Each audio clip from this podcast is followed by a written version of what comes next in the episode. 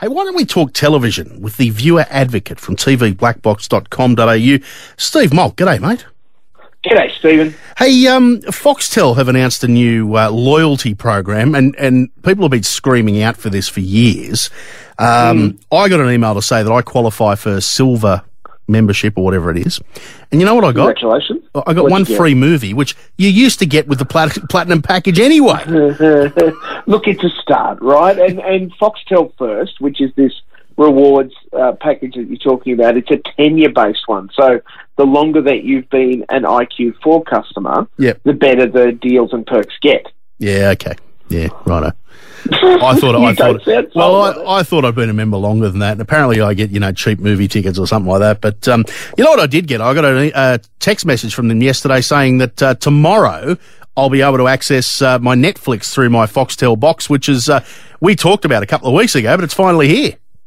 Yeah, that's right. So so people who've got IQ4s are just about all rolled out, but if you've got an IQ3, I know that they've been working hard to get them up and running, uh, putting the new operating system onto them that basically integrates a whole bunch of stuff, starting with Netflix, but will also then integrate ABC iView. So as you scroll through shows, you know, that have been in the past just Foxtel content, now it will be also showing you the latest and greatest from Netflix that you can just click through and it starts playing. Outstanding. I love the sound of that.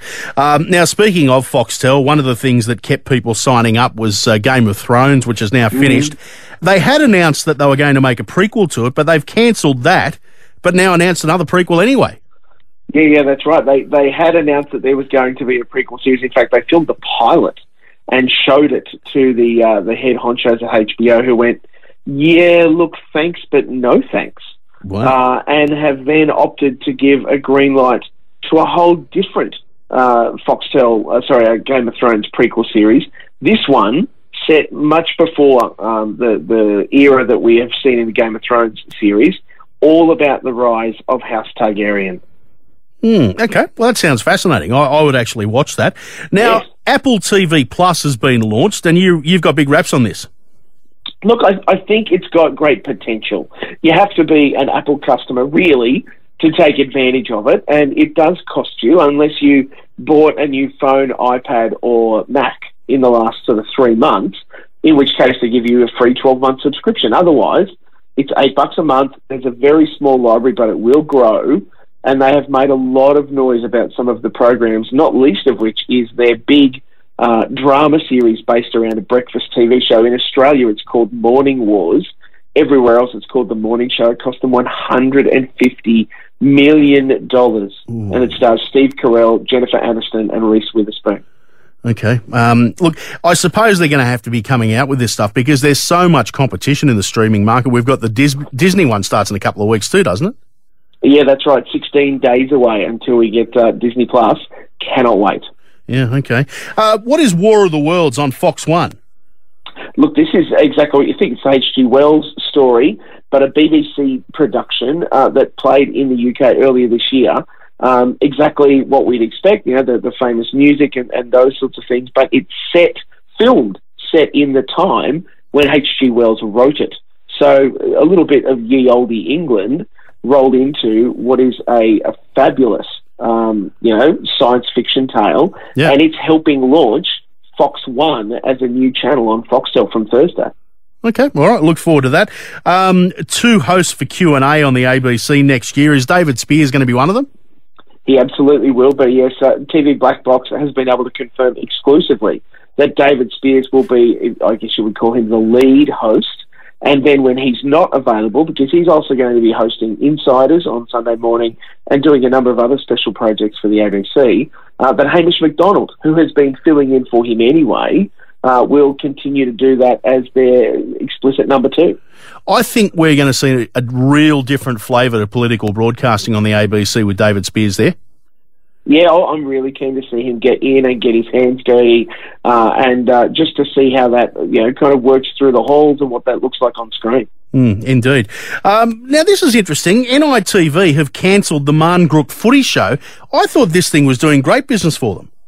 Yeah, look, it was, and this is it's a really interesting call by SBS, the uh, the parent of NITV, and they haven't really given us a, a response other than we're looking to, you know, diversify and invest in new product that will help bring blah blah blah, all the usual guff. Um, whenever I talk to people who are fans of uh, AFL, they always told me that Marngrook was their preferred footy show because they got on and talked about the game and had some great Indigenous players on and really, uh, you know, got involved in some of that rather than some of the luck that would go on with Eddie and his pals. Yeah, okay. All right, that's interesting. Now, Channel 7 are hoping that there's a new series of Zumbo's Just Desserts is going to get him over the line. I thought the gloss had gone off Adriano Zumbo a little bit in his uh, dessert empire. Look, it, it, certainly has commercially, and, and I think what uh, Seven have found, this is a, a joint commission with Netflix. When uh, Zumbo's Just Desserts, the first series, aired in Australia on Seven, it did not do great business, like not good at all. Mm. However, it found a life on Netflix globally. And so they've come to the party and said, we want another series, we'll help make it. Uh, thus, we have a new series coming, and its market primarily is uh, Netflix and its overseas customers as opposed to us, though Seven are hoping that the little bit of revamp that it's got will help them limp across the line into number one, but I think they are pushing it uphill with a, uh, a whisk now, I've been sucked into the block. I've been watching the, mm. the catch up versions on the weekend. Um, the final week this week, we're going to see the auction. Uh, how's it going numbers wise? Look, it, it's, it's still maintaining it for Channel 9. It is the biggest thing going Sunday to Wednesday at 7.30 on our TVs as far as ratings goes. Uh, and we would expect a massive finale this coming Sunday night, given the properties that the uh, the five teams have created and the controversy uh, between them, uh, absolutely, it'll be an interesting outcome, and I can tell you, there's even some surprises to come in the next couple of days on the block. Oh, I saw the other Sunday. the other two, the two blokes that are on there. Apparently, one of the electricians helped them pull some tiles up, and that was called cheating. Oh, really? Uh, anyway, yeah, out of control. Yeah, it certainly is. Uh, Hamish and Andy's perfect holiday. Um, it, look, I, am really looking forward to this. It looks like typical Hamish and Andy. You know, they get well, they have done it. Sit, sat in chairs and told stories, mm. and it was mm. entertaining. Absolutely, and look, perfect holiday is is perfect. Hamish and Andy fare. Uh, it's not perhaps the kind of perfect holiday we'd want, uh, but the, the basic premise is that Hamish and Andy went on a holiday and they got to set the holiday experiences for their mate. so uh, one of the great examples that we'll see coming up shortly is uh, uh, Andy sets a challenge for Hamish, where in Vegas. Hamish thinks he's getting into a boxing ring with uh, some boxing great, so he goes out and gets training and all of that sort of stuff. When he gets in, he finds he has to eat the hottest chili in the world. Oh, jeez. I'd rather I'd rather face a boxer.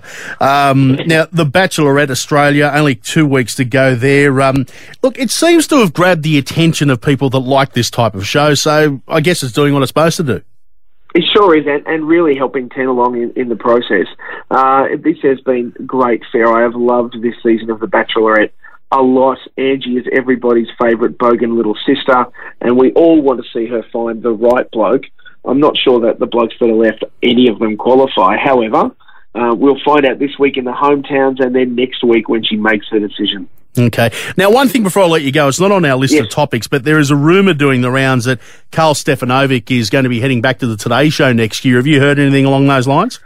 Yeah, I've seen reported in the Australian uh, that uh, Karl and Allison Langdon will be hosting uh, uh the Today Show in 2020. Look, getting uh, confirmation out of Nine at the moment is is tighter than the proverbial ducks. You know what? Yeah. Uh, it is a great rumor. Unfortunately, at this point, that is all it is. Uh, and we will have to wait and see if we can get any news out of them. Look, the standard line from Nine at the moment is that we're very happy with Deb and Georgie, and that's where it sits. Mm, if only the viewers were. Steve, good to talk to you, mate. We'll catch up next week. Thanks, Stephen. See you, mate. Steve Molk from tvblackbox.com.au.